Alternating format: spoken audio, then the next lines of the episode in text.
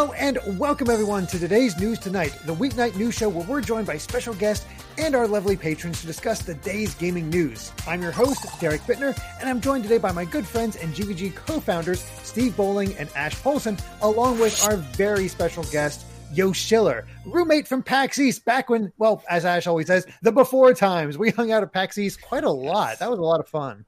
How you that been, man? awesome. Yeah, I've Yeah. been great. Hello, humans. I'm Yo Schiller. Yeah, come to think of it, but I guess besides my actual roommates, Bitnerd was the last person I shared a room with before the world shut down. So here we are. But it's a pleasure to be on the show. Thank you for Yeah. having me, and It- I'm honored.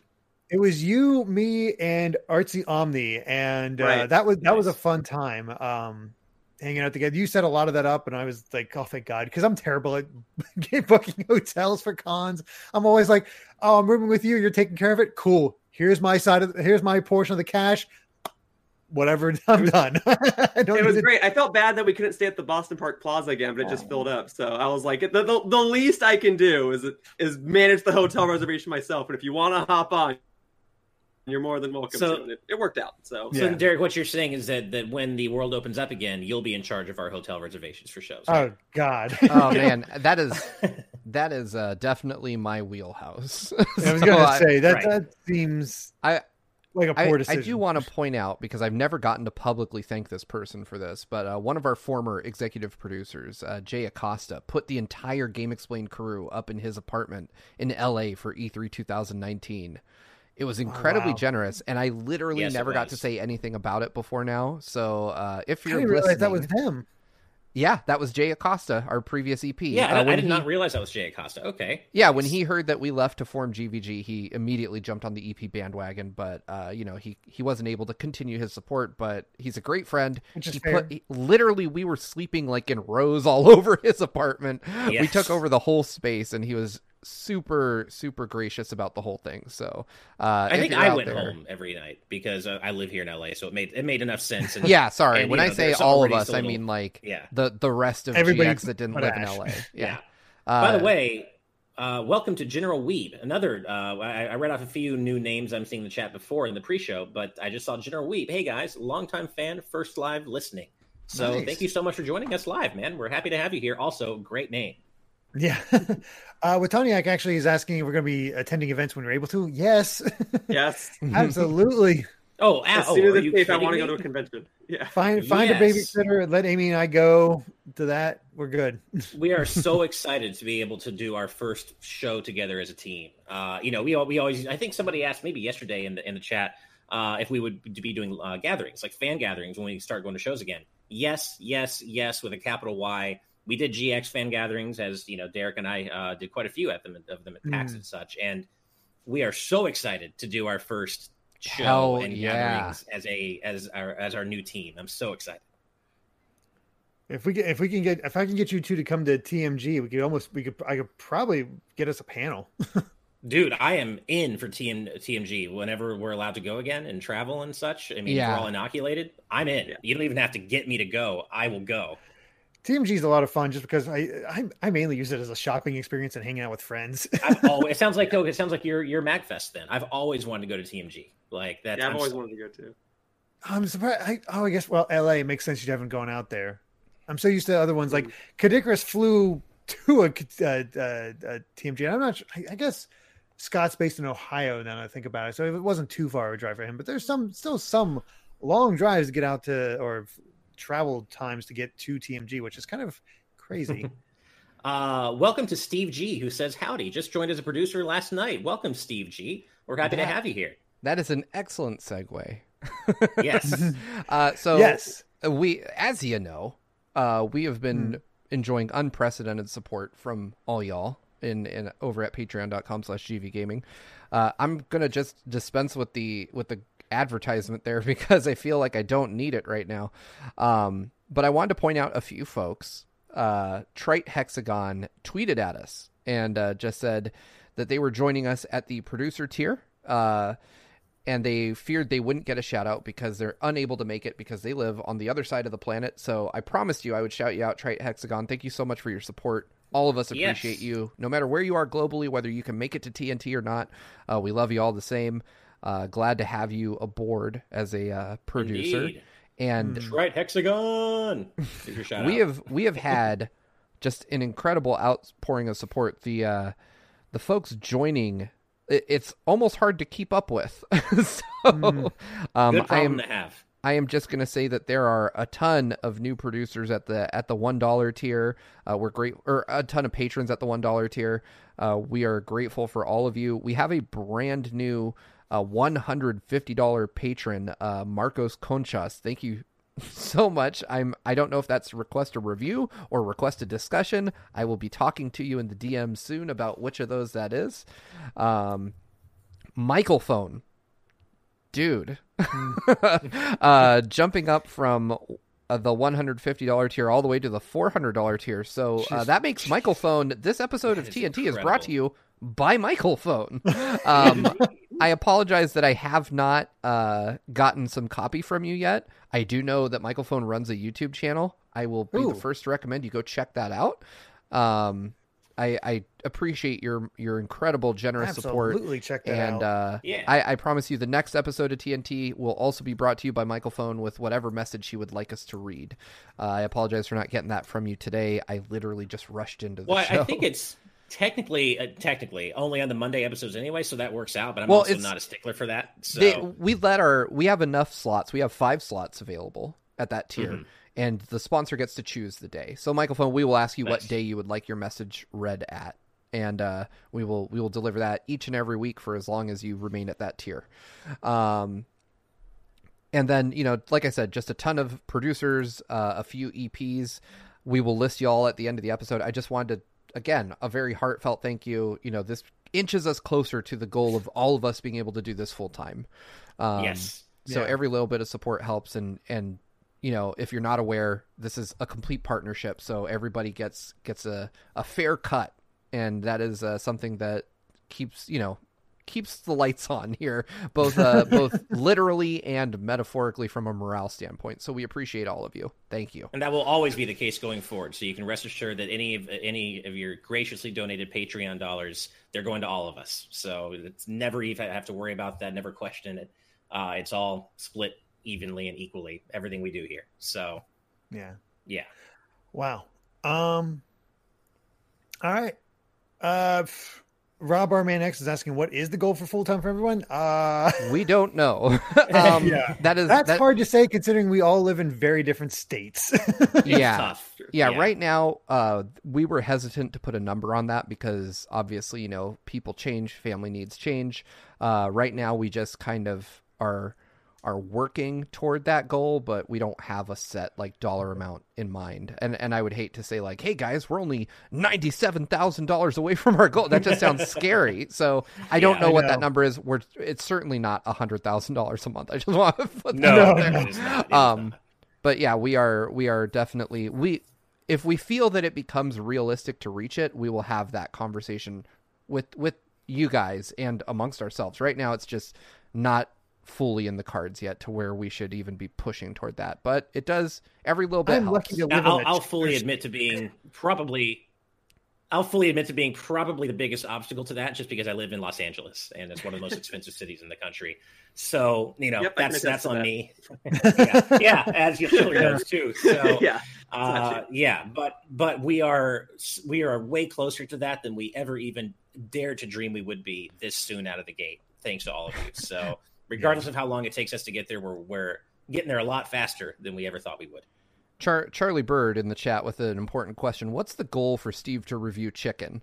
Uh, as I mentioned, we have a request a review tier, and I am the I, I will be the first to admit if you say I want Steve to review some chicken, I will review whatever chicken you select, my friend, or Nice. just the broad concept of chicken. The broad concept of chicken, I love it.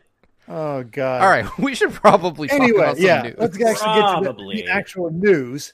Um, and pop up the first one right off the bat.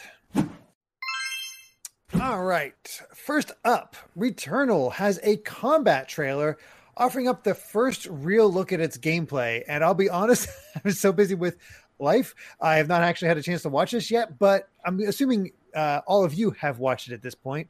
What are you thinking? I watched like- it. I'm giving it a rewatch right now just to remember what I'm looking at. And yeah, it, looks it looks tight. I I don't know that uh I don't really play games like this. Uh but I am a little interested because I, I kind of like the cyber hacky element of it. Or I, I don't know if hacky is the right word, but I, I like the technological aspect of it. I like the Mhm. idea of having to, I guess, like scan something and then see what you're up against. That type of It's a stuff bit- definitely fascinates me. It's a bit Metroid Prime esque, right? And I Yeah. love these like giant swirling tentacle monsters we're seeing. In Yeah, I was gonna say we're going into Eldritch horrors in this. Watching this trailer, I saw all those tentacles going around. I'm like, what the hell? this is almost like gunplay. Dark Souls was my first impression.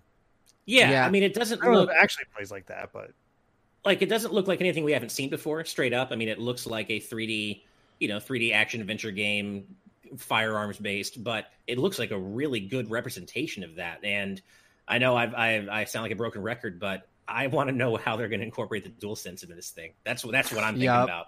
Ye- Yep, that's and yeah, I'm excited. You know what I I really enjoy about this? It kind of reminds me of like Metroid meets uh Gears of War. And that sounds like a weird Mhm. mashup, but I'm watching the, more of this trailer and there's a part where like a parasite crawls up her arm and and just goes in which uh, but and then you just see makes me like think of the bugs from the Mummy. yeah, Uh-huh. and it but it Oh. gives her powers. Like she gets additional health when she kills something. Um, so there's there's kind of a combat. It, it seems like it has a good mix between like fast paced combat and exploration. I'm I'm more interested in this now than I was, and I already was pretty interested. As Ash reminded me, there you know it's it's got a female protagonist who's kind of up there in years too, which is just such a such a rare thing in in video games, especially action games. You So- never see that. Yeah. I Yeah, mean, she, I'm- she literally looks like she could be in her 50s, like late 50s too. And I just like that. That's, you know, you see that th- there's, you know, less ageism where, where older men are concerned. That's just across media in general, but especially video games. And that's, that was one of the first things I noticed about this game is the fact that our protagonist here is, a, is an older woman. And I just think that's really cool. Yeah, I'm I'm deeply interested in this. I, I hope we'll be able to check it out before it comes out, but if not, I'll probably still pick it up and, and do something with it because it, Yeah. it definitely looks like it's at least worth uh, taking a closer look at. I see Yeah. myself getting this for sure. I I would definitely be interested in picking this one up just because uh just after watching that trailer, uh it didn't have any music or anything like that, but the atmosphere is Yeah. really intriguing. That that planet looks like the the planet from the original Alien. You know, you're not on that for very very long, but the architecture and the way that it's sort of laid out, it's like um confining. And again, you have those Eldritch horrors tentacles everywhere blasting away.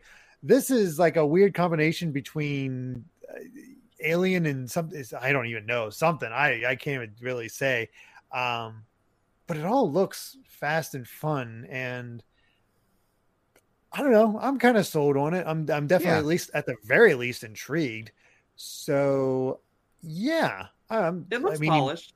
Yeah, Like it, I mean, it it, looks looks solid. it comes out March 19th, so I'll need that. Also, uh, I just saw in the description, I did not realize this. It's a roguelike. Oh wow! Oh, I did not really? realize that. It- Really? I would not have guessed that was a roguelike just from looking at it. That does not. Okay, well that that definitely changes my hype just a little bit because I'm not usually into roguelites. But I mean, the fact that they're roguelikes, but the fact that like I couldn't tell that it was one from the trailer still means I'm pretty excited about this. Yeah. yeah, I, I guess the idea of it being a roguelike just kind of helps with the replayability factor of it. It's like, oh, you might uh, never get the same planet twice or something of that nature. Um, but I guess, like, overall, though, I think Ash is right. Because it doesn't look like a roguelike, I'd be a bit more interested in it because I don't really care for, I'm sorry, hot take. I don't really care for roguelikes that much either. With that said, I do appreciate them. And as I already stated, this game does look polished. So maybe the roguelike element helps it more than I'm giving it credit for. Hard to say uh, because we don't have a, a idea of how uh, the roguelike elements work.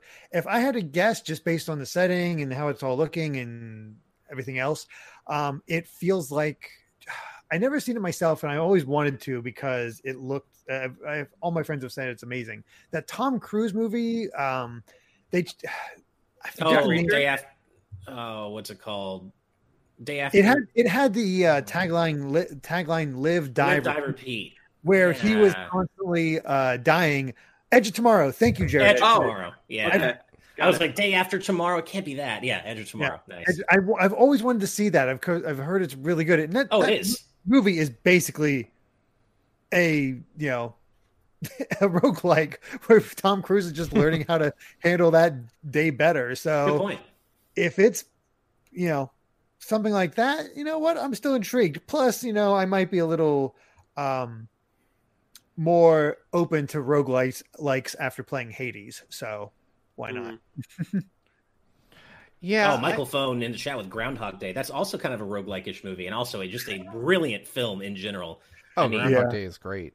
Bill Murray, man. I mean, the before we yeah. close this topic out, the one thing I want to say is I'm not sure how the rogue like like does this game have a theme about dying and coming back repeatedly or, or what's the it what's might, the hook that makes a rogue like make sense for this well here's the thing that i'm looking at here you see the um they have at the very end of the trailer the box art where they have her in her uh, spacesuit and tons of helmets behind her and if you look closely uh, there kind of seems to be skulls in there Oh, so this woman is definitely dying and coming back to life. okay, that's yeah. Fair. And I mean, and and the, the, name too, Returnal, just suggests that she's I, eternally returning to the fight. I guess, uh, right? I agree. It seems a lot more obvious. it does, doesn't it? Yeah. yeah. I agree. It's just I feel like they haven't done a good job at explaining the roguelike elements because none of us really picked up on it from no. the trailer. And I've mm. seen the other trailers and I didn't pick up on it there. Um, but maybe that's a good thing because maybe they'll capture, you know, they'll cast a wider net that way because it looks like a great game. So I'm I'm all in to try it. That's all I got for this one though. there, there's a comment in the chat in the um on the trailer uh, that we see here. Ridley Scott presents Mass Effect, directed by Guillermo del Toro, and you know what? That mm-hmm. kind of yeah. wraps it up. We've uh, we got a few comments here in the chat talking about how uh, Edge of Tomorrow is based on a manga, and I did not know that. So thank you yeah. for dropping that knowledge on us, chat. Didn't know hmm. that either. Apparently, it's called, based on a Japanese novel. All you need is kill. Huh. Hmm. Right. And Dustin Mirage makes a good point, and I remember this too. Pretty sure the reveal trailer had narration from her about how she keeps dying and being You're returned right. to the crash Oh, yeah. I do remember that now. Oh, yeah. yeah. Yeah. I thought it was okay. more. Now I am more familiar with this game. I do remember that trailer now. Okay. Yeah. Got it. Got it. Got it. Got it. Got it. Okay. Oh, it's oh gosh, and it's you'll you'll like this, VJ Bovia, uh, Steve. Uh, it's by Takeshi Obata from De- of Death Note. Nice. Death oh. Note gets gets a little stupid in the in the latter half. I, I mean, there's that. a certain event that happens, and it's like, mm. yeah. But I will say that I mean, it's still has VJ Bovia agreeing it's a lot of stupid. Yeah, um, we could go on for hours about my problems with the second half of Death Note. It, it starts off as one of the strongest openings in manga history, in my opinion, and then just like has its jumping the shark moment and gets really dumb after that. Mm-hmm. I will say I still think the manga has the best ending because of just the how far a, a certain character falls, and it's just like I, yep. I revel in it. um, but anyway, right. let's go ahead and move on to our uh, next topic. And uh, this is a weird one. Uh, Sakurai in one of his, I think it's one of his Famitsu articles. Mm-hmm. Yep. He uh, said he was deeply moved by the Cyberpunk 2077 refunds and considers it a dream game. Now, I've not read this article myself, but um, I think the context there is that he it's a dream game uh, based on this game rant article, the likes of which require an extreme amount of ambition and planning in order to bring it to life. Which, to be fair, is true, regardless yeah. of how it turned out. That is very true in Cyberpunk's case. Yeah, this game's been in development for what, like seven, eight years? Is that? Yeah, I don't think it's an exaggeration yeah. to say yeah. more than that. And actually, I, yeah, I, I feel bad because it seems like a lot of the people who worked on this game like actually did care and want to work on it, and it I don't know if they got I don't I don't have all the details. I don't know if they got like shifted around and say, okay, now you got to make a PS5 version, or okay, now you gotta do it by this deadline, and you weren't ready for that. But it seems like the people who made this do know how to make a game, and just kind of one or two parts fell through, and they weren't ready for it. And I guess from Sakurai's perspective, a guy who makes such ambitious games all the time, his perspective is going to be very different than I can ever even consider. And the idea of spending six, seven years on one game and it becomes a, a PR and social disaster, that, that's got to be every developer's worst nightmare. And so I guess his Right. point is the idea that you have to refund people now. Like, yeah, that's the morally right thing to do, but I feel so bad for all the people that worked on the game. Like, I just don't know what to do at that point. So I'm, I I agree I'm that they should refund people. yeah. Let me just make that clear. I just I don't know what to say to the company though. Are are you guys ready for the saddest take you'll ever hear on this story? because I Oh, no. have Yes. this long held belief about Sakurai that this is a perfect Okay. vehicle for. Um, oh no. Sakurai is the best creator in all of games that is not allowed to exercise his creative freedom. he is Yes. a You know, I have the slave exact to same- Smash I have the exact same take. Right. No, that's, And- that's I, I think that's very true. Yeah. I, I think he looks at a game like this and he thinks, man, w- why can I not do something of this scale? Like, why am I not allowed to? Why is nobody paying me to do something of this scale? Because honestly, like, the man by this point should have written himself a Hideo Kojima sized blank check in this industry. And Well, I mean, yeah. he has never failed. He has never failed at making a great game, and he's taken this series, you know, from a very humble beginning to being one of the most celebrated fr- franchises in Nintendo's history. And it started on the N64 of all places, a doomed console. like, uh, Yeah. and And I just wanna feel even outside of Smash Brothers.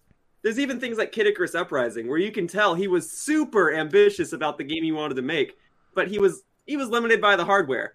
For what it is, it's still an incredibly impressive game. But you're right, like it, it's very evident that he had so many more ideas for it, but he just had he eventually had to turn out a product, and the end Yeah. result was still fantastic. But he could have made he could have given 110 percent if he was allowed to. So I totally I- agree with what you're saying. I honestly wonder Mhm. at this point, and one of the things that again we don't deserve Sakurai, but one of the things is he never like openly is is negative about the things he's worked on, like a lot of Japanese producers are. Um, never never talks speaks ill of of the process of making these. Like Kojima used to say, like I'm done with Metal Gear Solid. I'm done with Metal Gear Solid. I'm done Yeah. with like after every single one, and he'd make another one. Um, you know, Sakurai doesn't do that ever, and I feel like the poor guy has earned like Nintendo just being like, hey, whatever you want, go do it. Like Agreed. just you know. Figure out what kind of game you want to make, and here's all the money and the time you need because we're Nintendo and we can afford to do this. I would love to see him completely unchained. Me too. So, Fantasy Thinker fan says he has his own company. He can do what he wants. He just keeps wanting to work on Smash. It seems there's a truth to that, but I think he's also kind of a he's a people pleaser. He is all about hmm giving the fans what they want. Fans love Smash, and he wanted to do he he wants to do that for them. Well, not only Uh, that, but I but I remember uh, there was a little anecdote about him, you know, Iwata asking him to make Smash Ultimate the best, the most definitive, the best, you know, game that it could be in terms of bringing all these different worlds together. And you know, we know that Sakurai and Iwata were best friends, so he has, I believe, gone on record saying that you know he sees that as his final directive from Iwata to, you know, to make as many people as happy uh, as make as many people happy as possible with Smash Ultimate, and that that is That's his exactly current it. goal. Yeah. Mhm. Yeah, he he is gone. Okay, so I don't know if he still owns his company. I'm I'm assuming that person's referring to Sora Limited.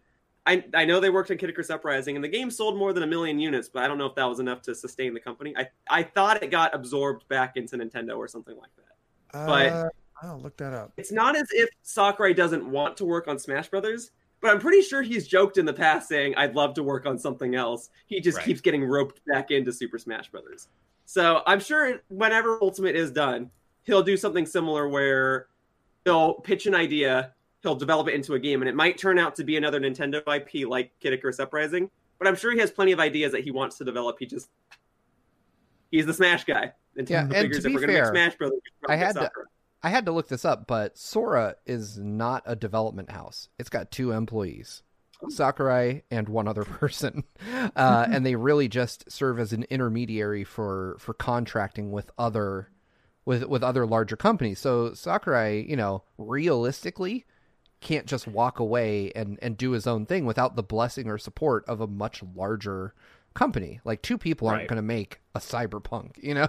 um, Right. so if if Sakurai indeed wanted to do something on that scale, he would need Sora would need the the support of a huge corporation. And honestly, who's going to do that? Well, I think at this point, pretty much anybody would hire Masahiro Sakurai to make a As a game. Namco, Namco might do Right. it. I don't know. Yeah. He, ha- Yeah. he has his own sort of fan base. Uh, Mhm. oh, the oh microphone. The other employee is his wife.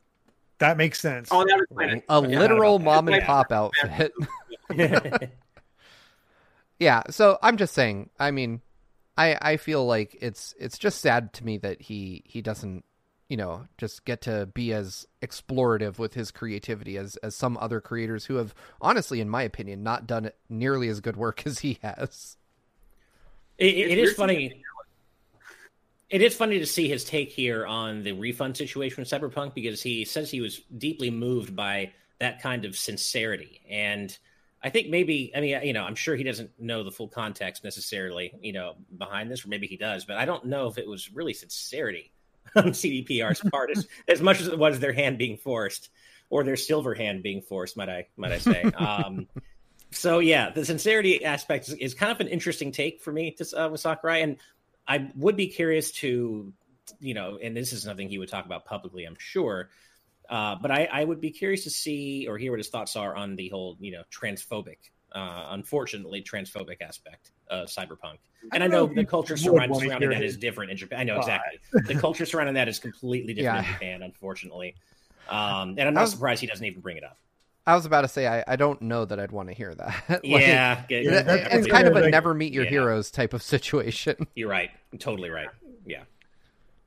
but yeah, we'll see what comes of it. But I mean, it's it's a weird thing to look at it firsthand. But when you look at it from that perspective of like just impressed with what the developers were able to accomplish working on a game for that long, yeah, it makes sense. It does. yeah, yeah. uh, that's the other the, the other thing derek you make an excellent point like there is a huge difference between appreciating a game as a product and appreciating as somebody who understands how to make a game Yes. and and just mean, I saying pulled like wow Yoshiro, so I don't want to take his credit.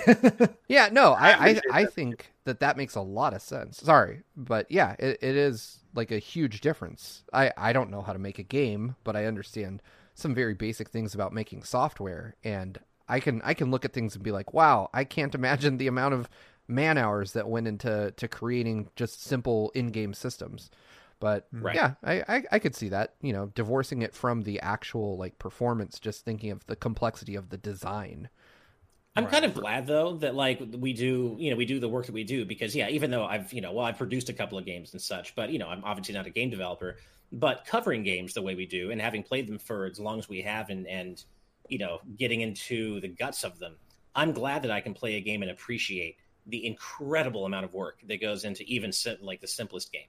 I'm glad that I don't just look at it as a consumer and be like, "Hey, I'm enjoying this," and I don't really want to think about how it was made. I like thinking about how games are made as I'm playing through them, and I love respecting the craft that goes into it.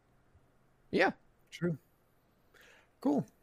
Well, let's go ahead and move on to our next topic. All right, so everybody who was uh, jealous of Universal the Super Nintendo World opening soon on February 4th, fear not. COVID strikes again, and it has been postponed uh, due to the ongoing uh, epidemic, which, uh, boy, could not have seen this one coming. like um, a Is anyone surprised by this? Yeah. Yeah. It's like, man, I wish I could be there at the Super Nintendo World launch. It's like, well, you can. We'll just delay it five more months. And it's like, no, that's not what I meant. So Right. i feel it's sad, but it's it's safe. It's better this way, but it, it does. Suck. I'm I'm all for safety. I'm all for you know every these happening in a way that that protects people. Um, I feel bad because like Japan just got hit with like COVID V two, you know, and went into went into another Mhm. lockdown, and it's like they had to. I I agree that you know, as an armchair spectator, this probably is like, oh yeah, saw that coming, but uh, you know. Japan and other countries have done a way better job at mitigating this crap than we Yeah. have, and so Yeah. I if it was imagine for launching in them, New Zealand, that would be no issue. yeah exactly so it's it's just uh it- it's sad because you know covid mutated and and now there's there's another thing that people have to deal with and and you know people start feeling safe again they start going outside and it spreads some more um so it's it's just uh an unfortunate situation for everybody i feel bad for the people whose livelihoods are probably impacted by this you know those super nintendo world needed people to to work Yeah. there uh, so who. Yeah. who knows how those folks are affected and uh you know, it, it as as a selfish like Nintendo loving person that also wants to go to Japan, yeah, all right, cool. Like I got a chance. You're saying there's a chance, but uh, I I feel really bad for the people in Japan that were looking forward to this that could have gone. Um, I feel bad for the people too. that were going to work here. I feel bad for all the delicious looking Mario food that's going to go uneaten. Nintendo, if you'd like to send me a review copy of Super Nintendo World Mario snacks, come on, you got to have some There that you you're, you're going to They're get rid just of begging anyway. for food at all times. I gotta say though, I mean, like, it, I, I it does kinda- people cereal. They can do it. They can I gotta say something. though, I kind of feel like this launch date was was grossly miscalculated to begin with. Like I, Agreed. I remember when they first announced it, I'm like, there is no way this park is going to open on that date. It, I mean, it just and that was like several months ago, and it just yeah, Japan has done a better job dealing with the pandemic, but that was before any any talk of, of vaccines rolling out had even started. And yeah, I was just, you know, I was like, that just seems really aggressive for a launch for a for an opening date. And here we are. So it it is a shame, uh, but I do think maybe uh, some some better consideration could have been or caution could have been exercised when setting that launch date initially. yeah. And ac- according to this uh, Bloomberg article, um, it's uh, you know it's located in Osaka, and that has become one of the nation's worst affected cities. So Mm. they're kind of in the hot spot of the re-outbreak. So, hey, I don't think I realized I- I- that Osaka was bad. one of the worst uh, affected areas, which is too bad because I uh, I once visited a video game bar there called Space Station, I believe, and it was a really cool place, locally owned, mom and pop type place, and I imagine it's um, obviously not open right now. I hope it survived. Um, but yeah, I didn't know Osaka was one of the worst affected areas. That's a shame. Yeah. yep. Yeah, I, I I feel bad because you know Nintendo spent so much time and so much money and so much effort trying to build this park, and I remember they were trying to get it get it done before the 2020 Olympics. Well, I guess they technically did, uh, but and then they, they get it all done, and then you realize, oh, the last place people should be in the middle of a pandemic is an amusement park waiting in lines to go on rides that are going to contain germs and little children hands all over them and everything and it Tell that to Disney. it, it, it's sad. it's it, it bums me out. I'm I'm sure park will open one day in a much safe environment, but I can't help but feel bad for the people that worked on the park and bad for the all the PR people that tried to get the park ready and they did that Super Nintendo World. Direct, And Miyamoto was probably super excited, and then it's just like, all right, well, we'll do it all again in four months. Wrap it up. We'll talk to you guys then. And it's just Mhm. circumstances beyond their control. That's the thing that hurts is that there's nothing you could do. Yeah. yeah. You just got to play it safer now. As Rob Arman X says, Mario's 35th anniversary was meant to be way bigger. Yeah, between that Mario Direct, likely 3D World supposed to be coming out last year, and Nintendo World, they had some good big Yeah. things planned, and then we got nothing. And as Well, Rob Arman very- also says, swooper branded chicken legs for Steve. Hell yeah. And then Charlie Bird above, Mario Chicken and Lings Duke Super Chicken. Steve, man, you and I are both in chicken foodies, obviously. I think Yeah. you and I need to figure something out and do some sort of food thing I'm- together, man, because I love food like you do. So we got telling you, man. we like G- GVG will at some point in 2021 review chicken. I, I, mean, it promise is you it is just one letter letter away. Food food vibes gaming. I mean, we are yeah. literally one continent away from that. Food vibes, which is just the tryptophan kicking in after you eat, eat that. Exactly. That's true. Meat, Giving me some strong food Like, uh, vibes. Yeah. I love it. Uh, it will happen. It has to happen. Yes. I so to share with our audience, no joke. Um, I as you know, if you're going to tweet about letting me review chicken, I'm giving you that retweet. Uh, and Matt McMuscles, our previous guest, jumped in my DMs after my last chicken retweet, and we had like a 15 minute conversation about the best kind of chicken. Oh my and, God. Uh, he has, he has convinced me that at Nobu, uh, they have this chicken called Jidori, which he calls the uh, Kobe beef of chicken. And he described he Nice. he literally told me how he has like dreams about this meal still. so uh, at some point, Ash, because I know there's a Nobu in L.A. yes, uh, there is. I am going to make that drive out to you when it is safe to do so, and we are going to go cameras in hand and and go try this uh try this chicken. Maybe we'll have to get it. It's get in Matt- Malibu. It's a beautiful restaurant. yeah, well, that's the one he had it at. So we might we might have to get Matt McMuscles to come down to, to enjoy that with us to explain to us the virtue of this chicken as we enjoy it.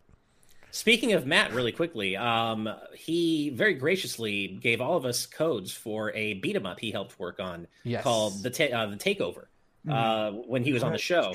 And I actually tried it with my wife last night, and it's it's really it is a Streets of Rage alike. It is it's it's great. It's a lot of fun. Obviously, the uh, there's there's less of a budget in it, and you can tell, but it's just fun, and you can tell Yep. that that they know exactly what makes Streets of Rage what it is. And so I just want to uh, I'd like to get a video of it up on the channel, like maybe like a little like you know preview of it, just like a first look at it, but. Uh, if those of you looking for a beat 'em up on Switch Well, or it's been out for a while, so it's more like, hey, yeah, exactly. check it out. But Yeah. yeah. anybody else who wants to out there who wants to play like a Streets of Rage esque beat 'em up, uh, especially on Switch, really cool. Take- Takeover yeah, is is pretty darn good. Yeah. yeah. Yeah, I, I got the code as well. I've not had time to play it. I've not had time to play Scott Pilgrim. I, I've been focused on uh, Persona Five Strikers. So which of course makes sense. Yeah, Rightfully so. like you do. yeah. All right. Well, let's go ahead and move on to the next topic. And this is the big one. This This is is the as soon as this happened, all of a sudden Yo Schiller's in my DMs like, yo, so do you have anybody planned for uh Friday yet? Yeah, so, so Because I'm literally, really into this because we got a new Pokemon Snap trailer. No, new new Pokemon Snap trailer. the newest. yeah, so literally, uh, Bitnerd was tweeting out like, "Hey, you know, thanks for helping get our channel to fifty thousand subscribers," and I'm like, "Hey, congrats, man, that's awesome." And then Bitnerd's like, "Oh, we got to help you on the show sometime," and I said, "Oh, you know, name the time and place, and I'll do it." And then new Pokemon Snap news comes out the following day. I said, "Hey, Bitnerd, is that offer still open? Because uh, Pokemon Snap means so much to me. This story would be perfect for me. So I'm glad it worked out. Thank you." Yeah. It was just like, oh well, that's just you know the universe saying make it happen. Yeah, I am sure. watching this trailer as we're live. So our audience is watching this trailer. and uh man, I I have not taken a close look at this. This is gorgeous. This is exactly really what nice. I wanted. Um Yeah, yeah, I can't wait for this. And I love the fact that we're now on a console that actually has the ability to save screenshots. So it's just like Oh, these are these Right. are this thing is Yeah. going to be a viral It's go- sensation. it's gonna be all over Twitter.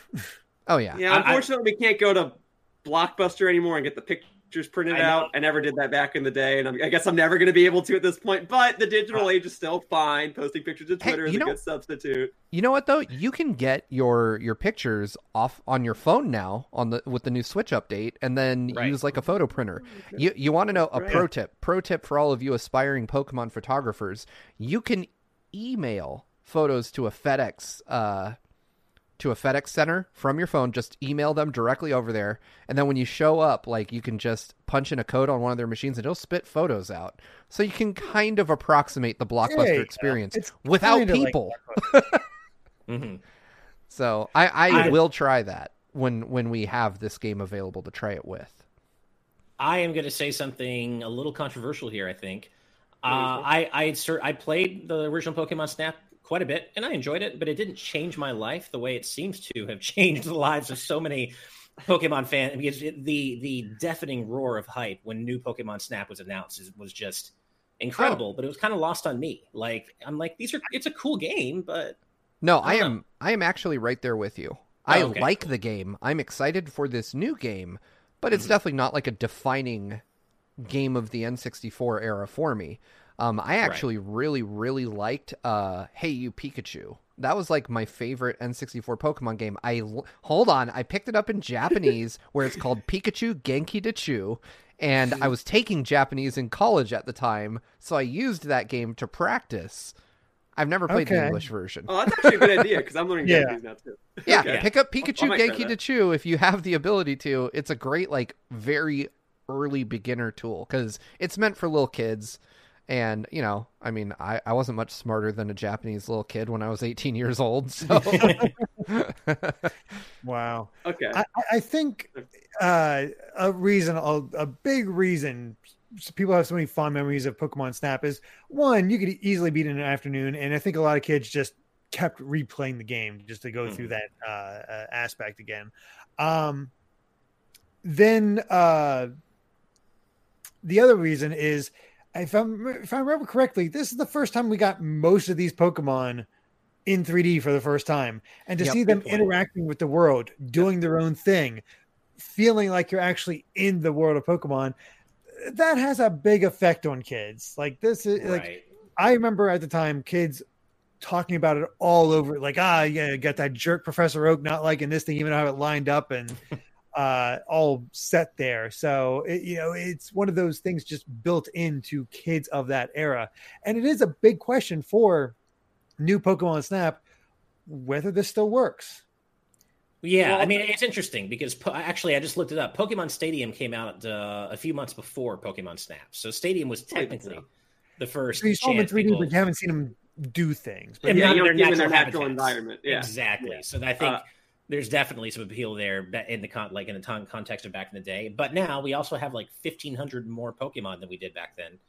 that we haven't there's, seen. There's only there's only 63 so. in the original. There's over 200 right. in new Pokemon Snap uh, so go. far. Yeah. Uh, but if I may provide a quick anecdote, uh, and I want to preface this: this is not a sob story. This is just how it was back in the day. Uh, I was born with a hernia, so I had to get surgery done. And after that happened, I had to spend a few days at home. I was in like first grade or kindergarten or preschool or something. And so as a kid, I would spend a lot of my days playing video games while I was at home. And I was not a bright kid.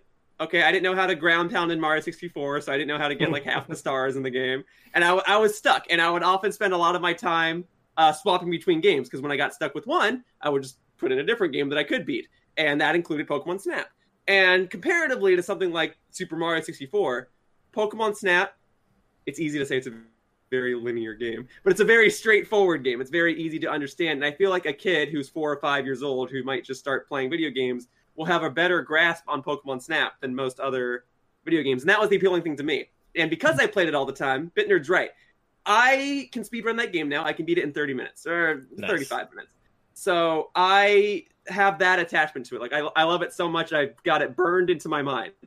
And so the idea that there was never a sequel on so many game systems that could have benefited from it. Like the, the 3DS had gyro. It seemed like it would have been perfect for the right. 3DS, but they didn't do it. Even the Wii had motion controls and they didn't want to do it. Gamepad on the Wii U right. was perfect. Yeah. And they the excuse they always gave was we don't really have any ideas for a new Pokemon Snap game. And it's just like, why? And the, the crazy thing is they knew there was appeal for it because people would go around and do surveys at E3 and ask if you could have a sequel to any game in any franchise, what would it be? And Pokemon Snap always scored highly on the list. And so I think there's a charm to the idea that the Pokemon company is actually just doing something that fans want. Yeah. yeah. I think point. there's well just said. an appeal to wanting something for a decade, two decades, and finally getting it, and it's good. Like yeah. it'd be easy yeah. to just be like, all right, here's a quick eShop game, five bucks, ten Pokemon in the game, whatever. But no, this is a high budget game with Namco making some pretty polishing decisions, and I'm looking forward to it for that exact reason. It doesn't have to be super long. I would like for it to be, but if it's at least a couple hours, I I, I will be content. So that's why I'm excited for it. I have that attachment to the original game, but I also acknowledge it's not a game that I have to invest a lot of time in and memorize, you know, attack patterns and RPG strategies and grind for bosses and whatever. It's just a game where I take pictures, and mm. I'm okay with that. I know right. exactly what I'm getting. No, you know that's, that's, a, that's a great anecdote. I'm glad you I'm glad you shared that because that's a really good uh, really, uh, offers some very good context as to why you'd be really hyped for this. Yeah, I am going to miss having so. Professor Oak there judging. just having his voice clips that yeah that was a lot of the charm but we got the what professor Mirror now which apparently is based on like the mirror bush in new zealand so okay yeah i read that the thing i will say is that i just and i've mentioned this before i really cannot stand nintendo's new naming. Oh, that's stupid. Schema. It's so stupid. Just be normal and just Pokemon Snap 2 or or I don't know, Pokemon Snap it's Pokemon Snap Islands. Islands or something. Because they're going island hopping. Snap. I, uh, that always bothered me. You know, I, I, am other... still worried that we're going to get the new Nintendo Switch, and that's going to be the Switch Pro. Oh, that's my other gripe with this.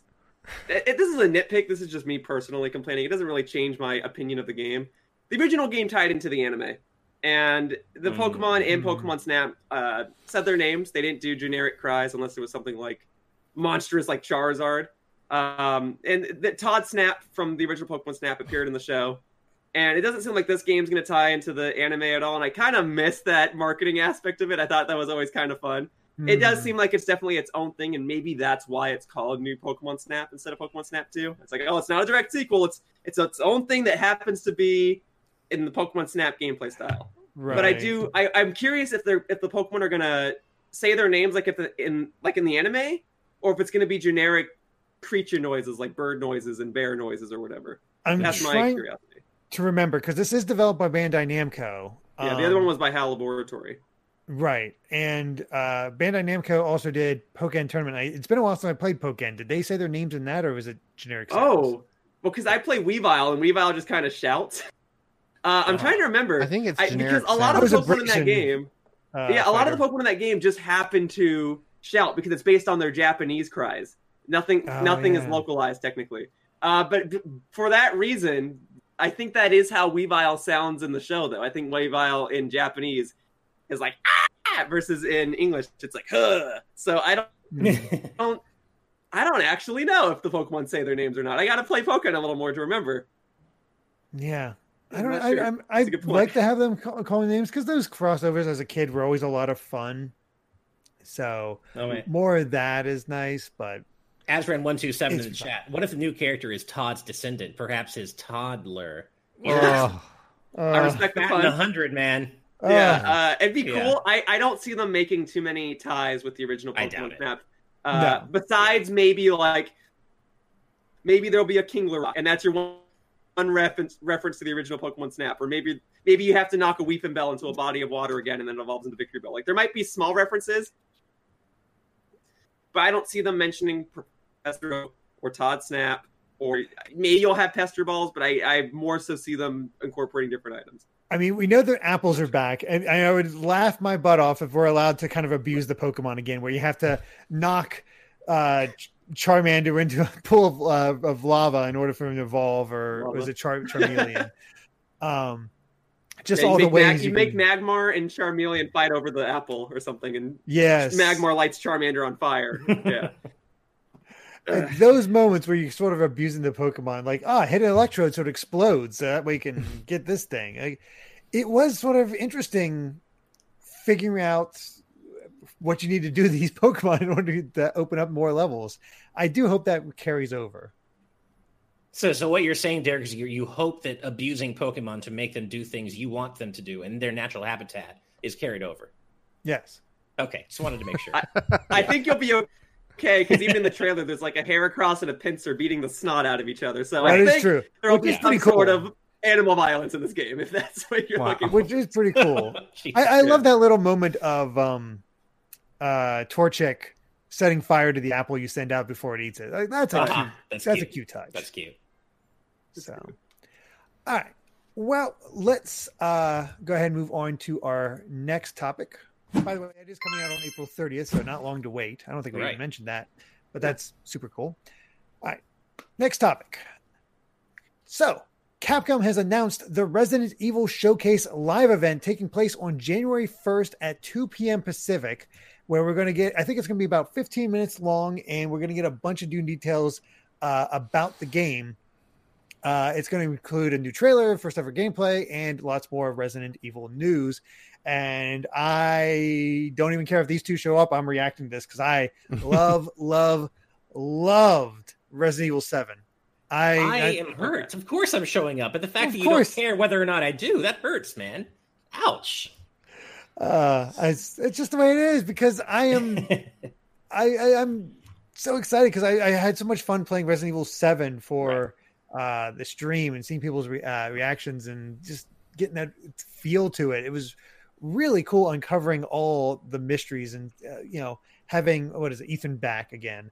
Uh, and that gameplay is like I want to see how they expand upon it and what they do with it. Plus, um, fun fact: uh, the host of this, the the one that's guiding this tour, uh, Brittany uh, Brombacher, blonde nerd. I've technically known her for quite a while, Oh, uh, cool. as I was part of the uh, uh, the IGN used to have this whole blogging channel uh, thing they would do back in the old days, around the time of Casamassina and Bozon, um, and I was on there with everybody with a lot of other bloggers and sort of interacting. It was almost sort of like a weird uh, forum, but it was ostensibly treated like a blog. And she had got her start there. I got my start there. We talked a little bit and hung out at that first PAX East where I met uh, Mike SF of you know when GameXplain was starting out. So uh, like we actually were together to we joined Greg Miller because he had set up this thing where he, we all could try out uh, the, a lot of the bloggers could try out I think it was Mafia Two, uh, at, at a preview event, and then give our opinions and like have a little write up from the bloggers. They could say like IGN has that whole th- whole thing. So it's been really cool to see her uh, expand and uh, Nice. blow up like she has. Like it's nice to see her find uh, a, a, so much success because you know, she's really good at it. But Resident Evil 8 also looks really sick. You know, I, I Yeah, have it does. one one key takeaway from this though, uh, and I have the trailer looping on the screen. Um, but I have to say, I am I'm concerned by how horny the internet seems to be for what appears to be a dead woman from this trailer. like I have seen. Uh, so there at the end of the trailer, there's like a woman in a dress with a big hat, Mm. and Right. I have already seen fan art I didn't want to see. Really? and I Oh, saw no. I saw people tweeting that they just want to kiss her. I'm like, bro, she looks like she's decaying in the mouth. Like that is not a mouth I'd want on my mouth. There, everything about like- this woman, yeah. like her eyes Yeah. are black for fuck's sake. Like there is, go see a doctor. go see a doctor if you want to sleep with her, and she You- should you go see a doctor. She looks like she has a very serious vitamin deficiency. I, I'm I'm reminded of um the one uh meme from What's New Scooby Doo where the gang's all looking horrified as the camera pans across and it gets to Fred and he's just looking happy and it's like that's my kink. so I think I think that's what kind of happened here. It's like a swath of the internet all of a sudden is like, oh, I'm into that. yeah, Steve, I'm with you, man. I, I see the I've seen the trailer a few times, and and the woman you're talking about, I don't get that at all. But you know what? This is the internet, and uh, I am reminded of when I was making one of our thumbs about a month ago. I very foolishly, uh, it was for the first part of the uh, 2020 look back discussion, and I very foolishly Googled uh, Isabelle Doom guy, and don't do that. oh, Don't oh no, Um, no. Yeah, it, the, the thumb turned out fine, thankfully, but I but it was not without the some mental oh, you that I poor boy. endure. Oh man, that was supposed to be a humble meme. That was supposed to be like a joyous time right. It's supposed to be wholesome. And Yeah. yeah. it's Yeah. it's the internet, so it has been made unwholesome. And don't Google, don't Google that, please. Um, but you know what? It's the internet. There is a kink out there for everything. And Hmm. uh, yeah, okay. So Resident Evil 8 Dead Woman. Cool. W- All right, I have to. There's a piece of breaking news. Ooh. Oh, like Uh, so I I don't know. I, I I apologize in advance. This is one of our producers upgrading to an EP or the executive producer tier, and it gives me the real name. I I'm not familiar with this name that I'm seeing, so I'm going to use what appears to be a, a pseudonym just for safety's sake. Uh, Demon Kid Zaraki. Uh, upgraded from ten dollars all the way to twenty five, uh, joining the EP squad as Rob Arman X has dubbed it in the chat. Thank you so much for your generosity. Thank we you appreciate so your, much, your man. support. you. That is always a treat. I'm adding it to the doc right now, so we have that uh, set. So that's really cool. So thank you so much. That is awesome. Real quick, while I look in uh, look into this, um, you, you didn't really talk too much about uh, your thoughts on um, on uh, Resident Evil uh, seven or eight, uh, Yoshella. Is that something you're into? Or you're not into It's- scary it's- games? Oh, uh, uh, I might not seem like I'm into scary games, but Resident Evil in particular, I have a soft spot for. Uh, I don't Mhm. own any of them, but it's that's what I call a let's players game. Like I love watching people play those games. Yeah. So I remember in particular uh, when I was editing for the Completionist, he was doing his top ten games of when did when did uh, Resident Evil Seven come out? 2016. So it must have been top ten games of 2016. And I remember I was just scrubbing through gameplay footage, and he's doing a part in the game where you have to enter a, a numerical code into a door or something, and you're dealing with the with the son of the family. I don't know anyone's name. Oh, yeah. And I, I, and he's like, "Oh, the, the password is uh 1968. No, no, no, no, no, no, 2005. No, no, no, 1412. Ah, it's one of those." And then ju- I'm just looking at this gameplay file, and Jirard enters the enters in a number, and he looks to the right, and nothing happens, and he looks to the left, and a log just impales him. And just envisioning his reaction in my mind, looking at that gameplay, I was cracking up, and I had to see like what the rest of this game was. And I actually really appreciate Resident Evil for reasons like that. Just seeing Sure. people squirm and get uncomfortable. And I know it sounds weird to say, but it's it's the perfect type of game to do that. And I've tried things like I've tried the VR experience, and I, I thought it was cool.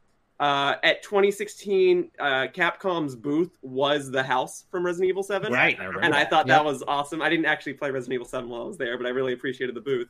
And there's other things where I like people. I liked watching people play uh, Resident Evil 2 remake. I actually thought that was really cool, and Resident Evil 3 remake. I know people were a little still iffy on play that one, but I thought it. I love. I loved watching people play it. So although I'm not super familiar with like every single character in the Resident Evil universe, like I know who Chris Redfield is, I know who Leon Kennedy is. I respect the games a lot, and although it's not a game I'm probably going to buy because I don't have a PlayStation 4 or PlayStation 5. Uh, I will watch people stream it. So if you guys are going to stream it, I will. I will tune in and I'll I will probably- laugh I- hysterically. Probably will. If No, not, I'm sure you will. Yeah. I, I'll very at the very least probably review be the one to review it if I do. Yeah, this. I'm not doing it. I know, I know. Eh, Yeah, and you and I, Steve, recently played through Resident Evil 2 Remake for Game Club and had somewhat divergent opinions on it. I enjoyed it. I think you Uh, not quite as much. I, I, Um, I, I can't I can't suspend disbelief to the amount required by Resident Sure. Evil 2 remake. Uh, I, I I'm kind of like you. I'm I, well, I think. I enjoy it more than you, Yo Schiller. Like I've always respected the series from a distance, and I have played some Resident Evil games, uh, mainly the ones without giant spiders in them. And I'm hoping Sure. that eight doesn't have giant spiders as well because I want to play it. And I I've enjoyed following this series as really goofy, just cheesy soap opera story from a distance, right? And while I'm saying this, I do want to take a chance to co-sign on Blake Quint's decidedly unpopular opinion here. Uh, and, and they say, for as much as Resident Evil 6 gets flack, I found it strangely entertaining. I did too. Play that one. I I did too. that. Yeah, you know what? It's more actiony. It's obviously not what people want out of the franchise in terms of like survival horror, and I get that. But I actually kind I like it in, enough. Like it's yeah. So eh, just wanted to say you have a fellow RE6 appreciator in me, Blake. Yeah, should be fun to react to. I'm I'm excited for that one. I'm excited. Yeah, we will be doing a reaction stream, everyone. Just so you're aware, uh, we will be reacting for sure. Yep. Indeed. All right. Next up is something that uh, Steve's gonna be excited for. Hell yes. So Warner Brothers has finally, finally showed some screenshots of the So Mortal excited. Kombat movie that's coming out, Yeah, and I, I gotta love the fact that Steve Hardy Harvey started trending after them because apparently Uh-huh. Jax looked a lot like Steve Harvey. I yeah. yeah, I saw that. I'm like, why is Mortal Kombat trending with Steve Harvey of all things? That's something's wrong. Is he? A, is Steve Harvey a guest character in Mortal Kombat? And then I had to look, and I was like, oh, okay, fine. But As as a Yeah. fellow Steve, out of context, that was the best. As as a fellow Steve, I feel bad for Steve Harvey because I could only imagine if somebody was tweeting about me and they're like, "Oh man, that looks like Steve Bowling." If he were like hot and jacked, I would, I would, be, I would be so deflated. But he does. He does. He does. Yeah. I, I'm so excited about this. My wife is a hardcore Mortal Kombat fan, and I really like Mortal Kombat as well. I just love Oh, the, the goofy universe. I love that all these years later in 2021, they're still spelling things with a K that are not supposed to be spelled with a K. I love that they go all in on that just goofy charm. And you know, the the original Mortal Kombat movie is still one of the better video game movies out there for sure. Mhm. And I'm excited for this. Straight up, I will. My wife and I are probably going to watch this as soon as it drops on HBO Max. So Yeah. I'm ac- I'm actually reading the uh, uh, Entertainment Weekly article on this, and it actually does say like it focuses on uh, the fight between or the feud between Scorpion and Sub Zero as it apparently start, begins. Uh, the ten minute the ten minute opening sequence kicks off in feudal Japan long before these fighters wielded supernatural abilities, and it ends in a pretty nasty hand to hand combat between Scorpion and Sub Zero. Um, so and it's a first time filmmaker. Uh, uh, doing this doing this movie but um i don't know I, they're definitely going for that uh harder edge uh fighting and whatnot but i gotta say i'm intrigued i i, I think i'm kind of feeling this one Same. I'm there with you. First time filmmaker. There's pros and cons to that. there because is on the one hand, Right. um, if it's a new person, he might this might actually be someone who maybe respects the video game market a little more and probably knows a bit more about what it takes to make a video game into a movie. So there's promise there. On the other hand, if he's never made a film before, there's nothing really to base his works off of, and that's a little shaky. Like you're gonna do something as high budget as Mortal Kombat, and that's gonna be your first film. Okay, but yeah I'm Mhm. I'm gonna remain optimistic. You know, after the Sonic the Hedgehog movie, I think Right. any any film really has a chance. And Mortal Kombat in particular, I would love to see it go over the top and be crazy, kind of like Deadpool style. But I'll give it a chance regardless. I don't. I know Mortal Kombat because I'll watch it at Evo, but I can't really name all the characters like I can something like Right. Street Fighter. But sure. I, I, it, it, this holds more promise than I would have given it credit for maybe a month or two ago. right I'm- in here And for those who aren't aware, it has long since been been confirmed that it's going to have a hard R rating. There's going to be I mean, blood, guts, fatalities. It has to. Yeah, there, yeah. there are fatalities in this Yeah. movie. They said there's some crazy. We picked a couple iconic ones, and uh, Oh, man, some you signature know what that means. Easter eggs, all- all there. Uh, and you know, the, the, some people asking like, "Oh, did they not have their powers?" No, that's a flashback. This is before they had their powers, and then they, you know, Scorpion needs to sell his soul and I I all hope think- that stuff. I hope that they go for like deeper cuts than just like the ones people remember from like Mortal Kombat 1 and 2. Right. Like when they say iconic, know. I picture okay, Sub Zero's gonna rip someone's head off. You know, Scorpion's gonna light someone on fire. I want Mhm. like the one where like I, I don't even know if Kabal's in the movie, but I want the one where like Kabal grabs their head and like runs at super speed, dragging their face on the ground. Oh man, Oh, uh, yeah. I, I think or- one of the uh, my Oh, favorite. Hold on, I, I got. I'm, Yeah, I'm a please. huge Mortal Kombat dork, but I- my favorite one, the one I want to see the most because it's the corniest, is like Quan Chi ripping someone's leg off and then beating them to Oh, death with their leg. oh yeah. uh huh. There's so many good ones they could go with. Um, I- hopefully they, they don't pull too heavily from the more recent games, only because it, it's. I mean, I think it's hilarious how violent. I mean, ridiculous. yeah, I, I don't Are. think they can get away with Noob Saibot's um, Yeah. uh, Make a Wish. Oh man, that was so not. funny.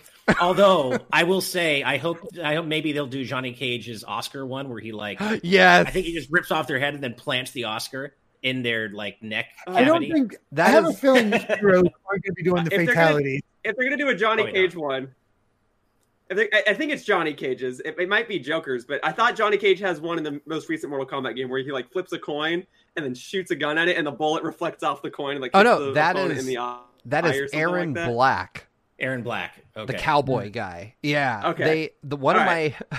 All right, well, it was someone in Mortal Kombat. I apologize. I, I know this fine. one won't make that's it. the one that I always was laughing at every time I saw it at Evo. I, I know this one won't make it into into the movie for obvious reasons, but my favorite Mortal Kombat 11 fatality is the RoboCop one. Uh, he like fires a grenade at your face. It hits you in the face, but doesn't explode. flips over your head. Then he shoots you through the crotch to hit the grenade, and it blows you up. I, Which is like I love it.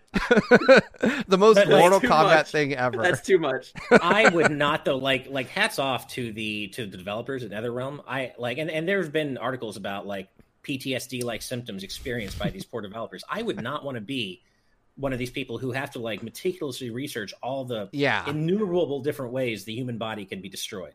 And it's like that just seems like a horrible thing to have to do. Um, the coolest thing they, or one of the coolest things I think they could do in this movie, and I they probably won't, but they should tap the Immortals to do a remix of Techno Syndrome, Hmm. the original. Mortal Oh, that would be Oh. so cool. like that is still Oh, one of the sure. coolest video game movie themes ever made. And I want you know, even if It it's not a remix so of that relevant. They really should. yeah, just bring the Immortals back to do something new or whatever. But that would be so cool, right? I, I I have to I love this comment from uh, Break Room Arcade or Brandon, as you all know him in the chat. Uh, so will this just be one movie because these characters are going to mega die? Oh yeah, they are. yeah, like Yeah.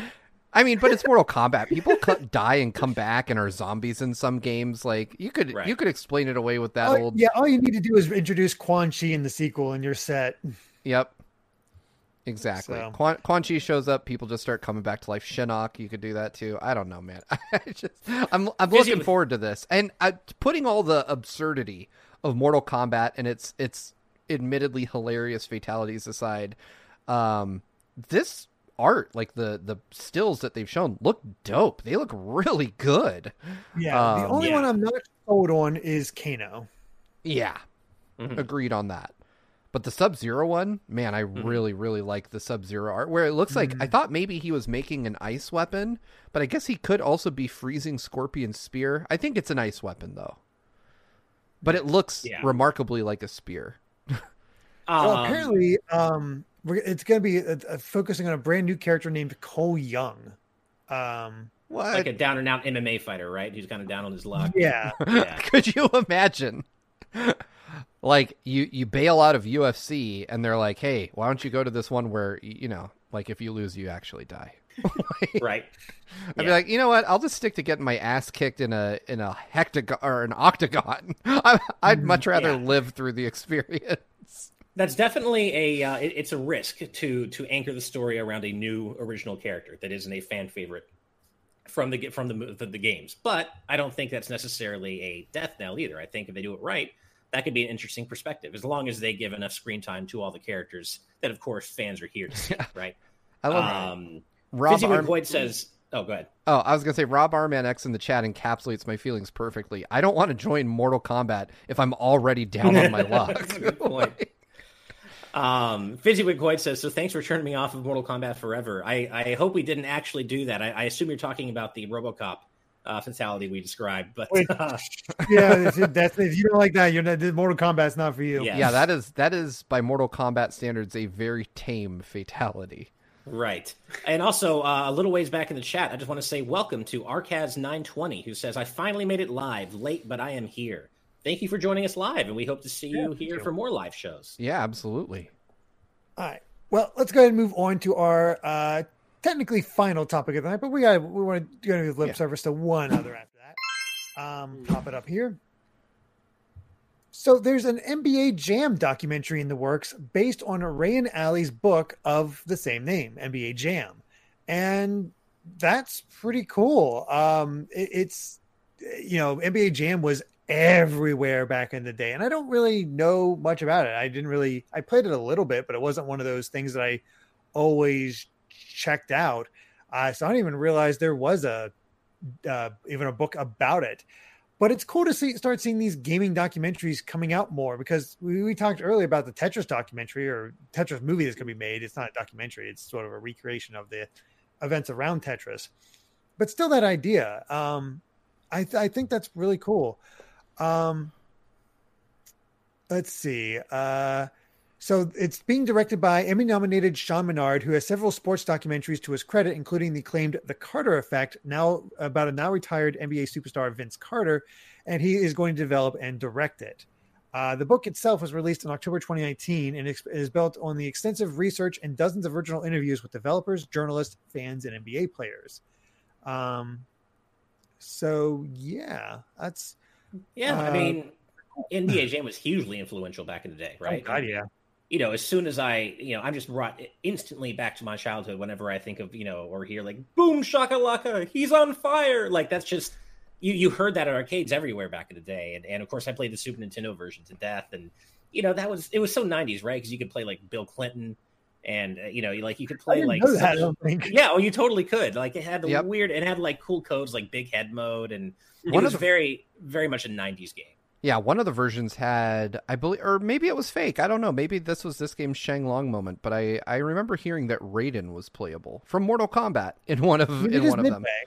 I don't Yeah. remember it, but I wouldn't surprise me. The uh, and and I'm I'm totally right there with you, Ash. So uh, a couple E3s back, um, a game called Mutant Football League was being promoted, yeah. and it was a spiritual successor to I want to say like Mutant League Football, like whichever one it was. It was a spiritual successor by the same people, and they had hired the NBA Jam announcer to do Ooh. announcements for this Mutant Football League, and so I got to meet him in person Oh, cool. and uh, we I interviewed him uh, about the game at the time. It was a great interview, and I am very much not the person who will like ask for uh, uh, an autograph or or fanboy out very much during these because I'm trying to retain a veneer of professionalism. But as we were leaving, you know, he was saying like, "Hey, thanks for talking to me," you know, blah blah blah, and I and I had to. I was walking away and I paused and I was like, "Hey, uh, could you say he's on fire?" and he did it. He's like, he's on fire, and I just, I was, I was filled with so much joy just hearing him do it, and he sounded course exactly the same, and it was so worth sacrificing just a shred of my dignity for it. That's I, I, I I have it. that same kind of nerves of I, I hate feeling like I'm bothering somebody and asking Right. for that sort of thing. But when Ash and I went to that Persona Five Royal event, uh, I think it was last year. Mhm. Um, we you know there was that whole party thing, and we got to play a bunch of the game, and uh, a lot of the actors were there, including uh, Erica Lindbeck. And at the time, Amy was streaming her own playthrough of Persona 5, and Futaba had become one of her favorite characters. So um, it worked out because Amy happened to be streaming at the time. So I nervously went up to her, asked her, like, it's like, hey, could I record you saying like a hello message to my girlfriend? She's, you know, into it. uh, and all that. And she did it as Futaba. I got the recording and I sent it over to Amy right away. So she I made sure I could get in contact with her. Like I jumped into her Twitch chat through my phone so I could contact her. It was like, hey, you need to play this during your stream right now. And I forget which which number it is, but she played it on stream, and it was funny to see her chat go crazy for that. I love that. Um, that little fun thing that she did. So that was Nice. That's cool. And I'm, So- I'm actually glad you did that, Steve, because it's better to have done it than wish you would have. I guess. Exactly. I, I Oh, yeah. understand being bothersome, but I, I, I'm glad that it worked out. Oh yeah. so I, I, have a. Oh, go ahead. Oh, go ahead. No, no, go Um, ahead, Steve. I was just gonna say I've I've since learned that if if it doesn't seem like it would be a bother and the opportunity presents itself, I'll, I'll try. You know, but Right. there there are times where it's wholly inappropriate, but that wasn't one Right. of them. And Mm. I, I was so glad. Like I had my best friend with me too at the time, and we both like freaked out when he did it. I just went. I, the, my only regret is that I didn't take my phone out first and, and record it because Of damn, it was such a moment. But It'd be great to have like as a text message sound, right? yeah, right.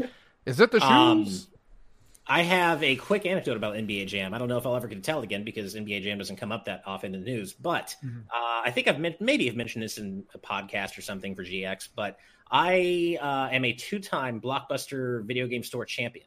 Back in the '90s, Blockbuster Video had these uh, video Wow. game store championships. Yeah, Nice. right. So I the first year I won was with Donkey Kong Country, and the second year I won was with uh, Sonic Three.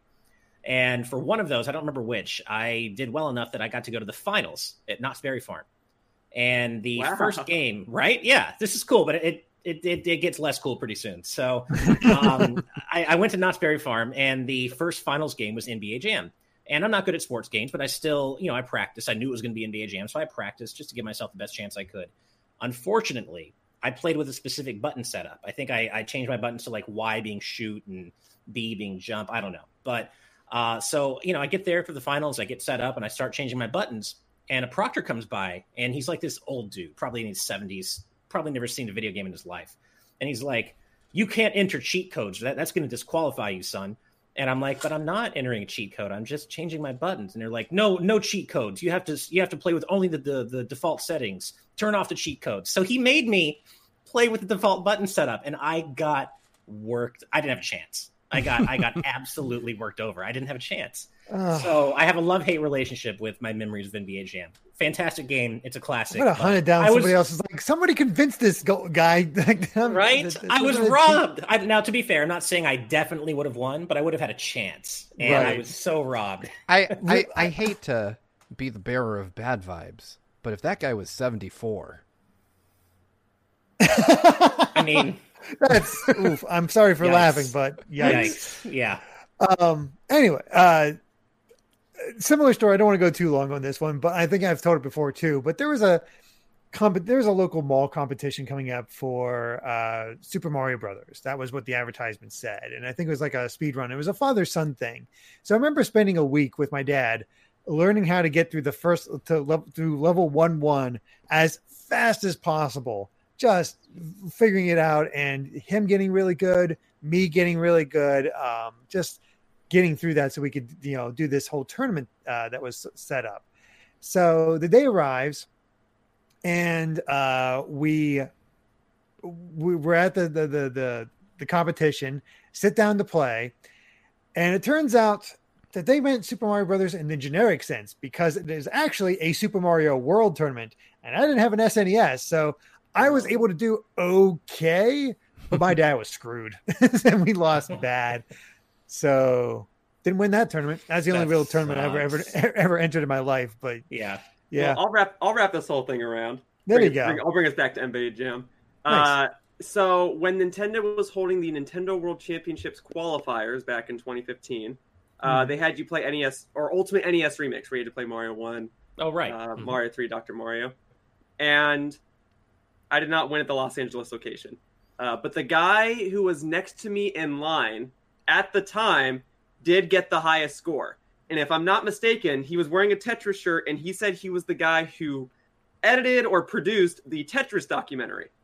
So oh wow, I don't have a cool story of me winning any of these events, except at that event, Nintendo did take a picture of me and post it on Twitter. So there was that. But I don't have any sort of other bragging right about these competitions other than I was next to the guy in line at the Tetris that created the Tetris documentary, and that That's brings awesome. us back to the NBA Jam documentary, which I will only think is a good idea, and I will only support it, especially if the guy in charge of it did other sports documentaries. I actually think that's kind of funnier that way. I, So- I, I saw a fantasy thinker fan say that his the other movie he did it was really good. So seems like it's in good hands. cool. Um, but yeah, that technically clears up all the all the uh, the news. Um, and I, you know, before we head off and uh, have Yo Schiller so say we could find find him at, we actually have an example because uh, Pikmin Three Deluxe. We talked about this earlier, which is why we were going to cover it first. Pikmin 3 Deluxe has officially become the series' best selling retail game in Japan. So it's reached that idea. But Yo Schiller, if I'm going to pass it over to you, this was your story. So, for sure. So I write on GoNintendo.com, and I'm not the guy in charge of the website. I actually don't even write probably 50% of the articles on the website anymore. But one of the articles I did have the honor to write was about Pikmin 3 Deluxe sales. And I've done I've done both of them. I did the announcement that the sales were not doing great in the UK, and now I have the luxury to be able to do the announcement that the game's actually doing really well in Japan, though. And that just makes me happy that I get to write a news article about a game that I really appreciate and that it's good news because there's always bad There's news. a lot of bad news. Yeah, Yeah. but uh, I'm Right. glad Pikmin 3 Deluxe is doing well. I want it to do well because the original Pikmin 3 was awesome, and I'm glad that it's having a second chance and that people are buying it and realizing, oh snap, this is a good game. And I'm hoping it tells Nintendo like, do more Pikmin stuff. Mario and Zelda will always take that, but do more Pikmin stuff. So yeah. we'll see. But that that's Seriously. basically all there is to say about it. I'm glad it's doing well, and I'm glad that the numbers are still going up. Yeah, Pretty much for sure. echoed. yeah, Yep. same man. But yeah, with that, we've officially covered all the major headlines from today's news. Going went a little long, but that happens sometimes. but Yo Schiller, obviously you write for Go Nintendo, but where else can we find you at? Hi. So in addition to writing for Go Nintendo, I do my own YouTube channel, which is just youtube.com slash Yo Schiller. You might also see my name pop up on other people's videos because I also edit for Arlo and Source Gaming. Very cool, very cool. Hell yeah, and man. and as you mentioned, you popped up in a photo. You're a very easy person to fo- uh, to spot. Yeah, I usually that I usually wear this hat at events, but it's a little harder to go to events when the world shut down. So instead, I've been editing for a bunch of people instead, and I have an icon of myself with the hat. So it's the next best thing at the moment. perfect, perfect. Nice. Well, I know I speak for all of us when I say thank you for joining us today, man. Yeah. and, Yeah, uh, absolutely. you're welcome back For having me anytime.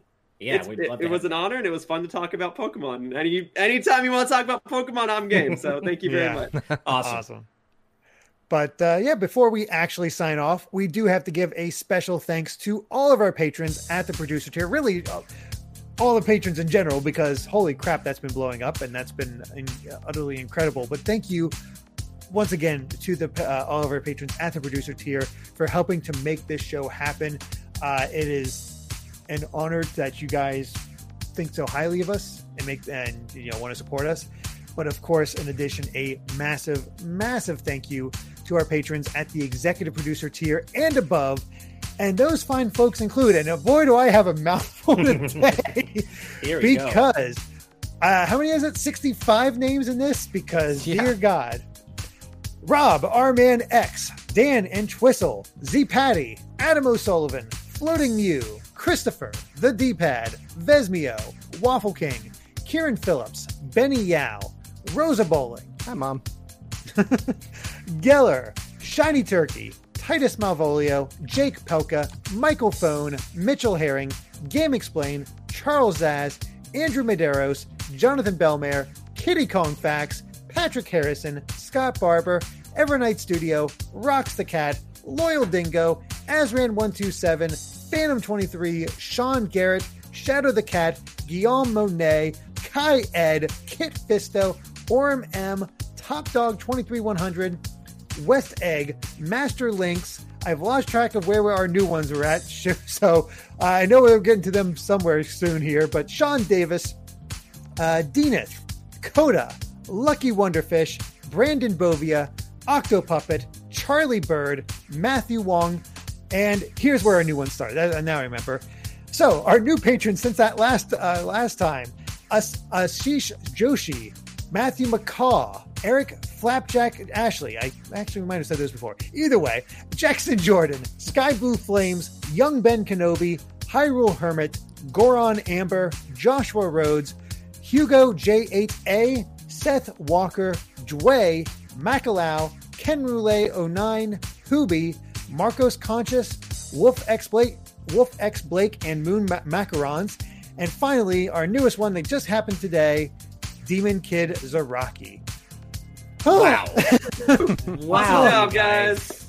Wow, you guys. The, You're gonna it is kill me with these. the support that you all are showing us has just been so humbling. Thank you so much. We're we're so lucky. Uh, we are so That's so so lucky, and uh, thank you so much. first name is oh, his first name is Ma- my, oh, Michael McCall. It's written down as Matthew. Sorry about that. Oh, I think it's because we had a Matthew Wong earlier. So Michael McCall. We'll fix that for the uh, actual uh, graphics going up. Sorry about that. Yes. Thank you for uh, clarifying. And that's the other thing. If there's uh, another way you'd like yourself to be referred to, or actually get your name right, let us know on Patreon. Just mess- message us. So thank you for that, Michael. And remember that you too can become a patron over at patreon.com slash gvgaming, where you can watch today's news tonight live for as little as $5 a month. Thank you all so much for watching. And if you like this video, be sure to subscribe to get Good Vibes Gaming for more good times like these. And until next time, good night, good vibes. Bye, everyone. Good night, everybody.